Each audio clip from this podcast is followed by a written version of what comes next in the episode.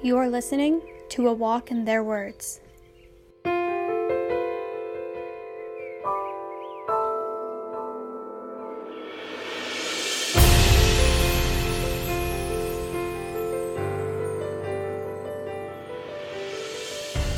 This is Obaida, and she came to America from Afghanistan.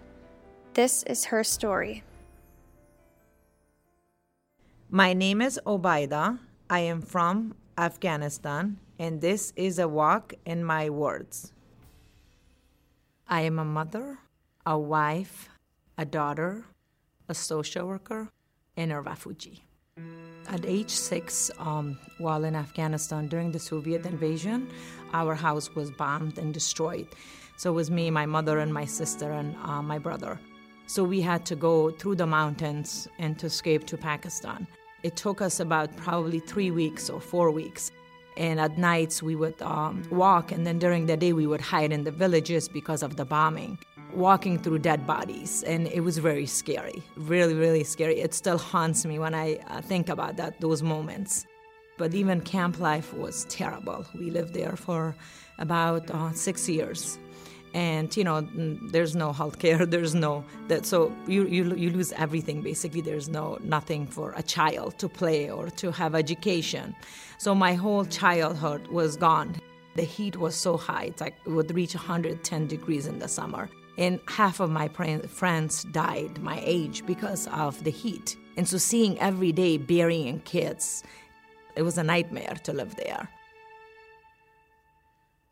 coming to the United States, and, and this is where I found life, happiness, and started school. So I went to high school and ninth grade. And so um, it was very challenging, you know, watch cartoons to learn the language. And, and I had ASL classes. They were wonderful. They were like my parents, believe me. And I, and I graduated actually a year before too because I had enough credits. I took summer classes um, tirelessly. Me and my sister, we worked really, really hard um, and, and, and, and finished high school here. So then after that, I got married. Um, my husband lived in uh, Ithaca. So then I moved to Ithaca. Then I had three um, children. So then we moved to Rochester.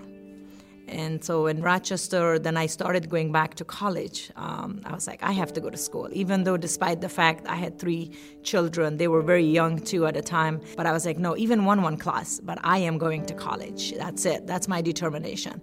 This was my dream then. I said, okay, now I can be whatever I want to be.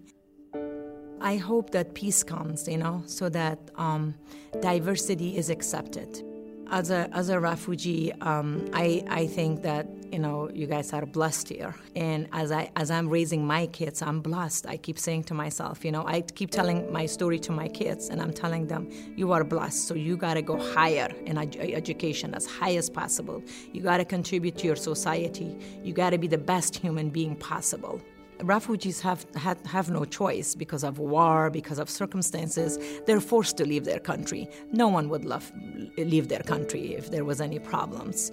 And they have goals, they have dreams, they have wishes. You know, and for me too, I'm a mother, a daughter of someone, and they want the same wishes and dreams for me to be successful in this life.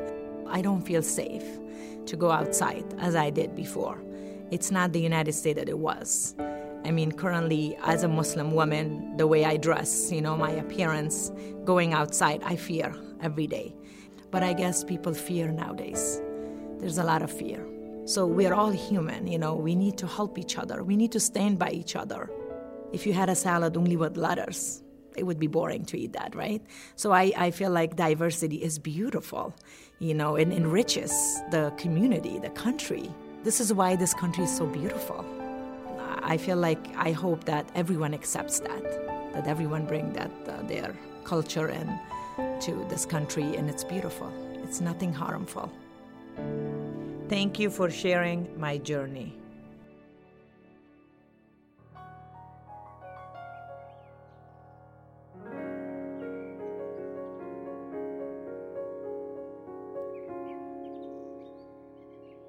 A Walk in Their Words is produced and edited by the Center in Utica and the International Institute of Buffalo.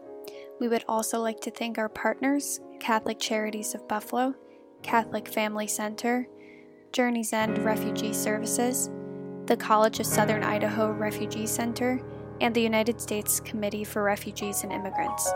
And lastly, thank you to the clients who chose to tell their stories. We appreciate your time and bravery.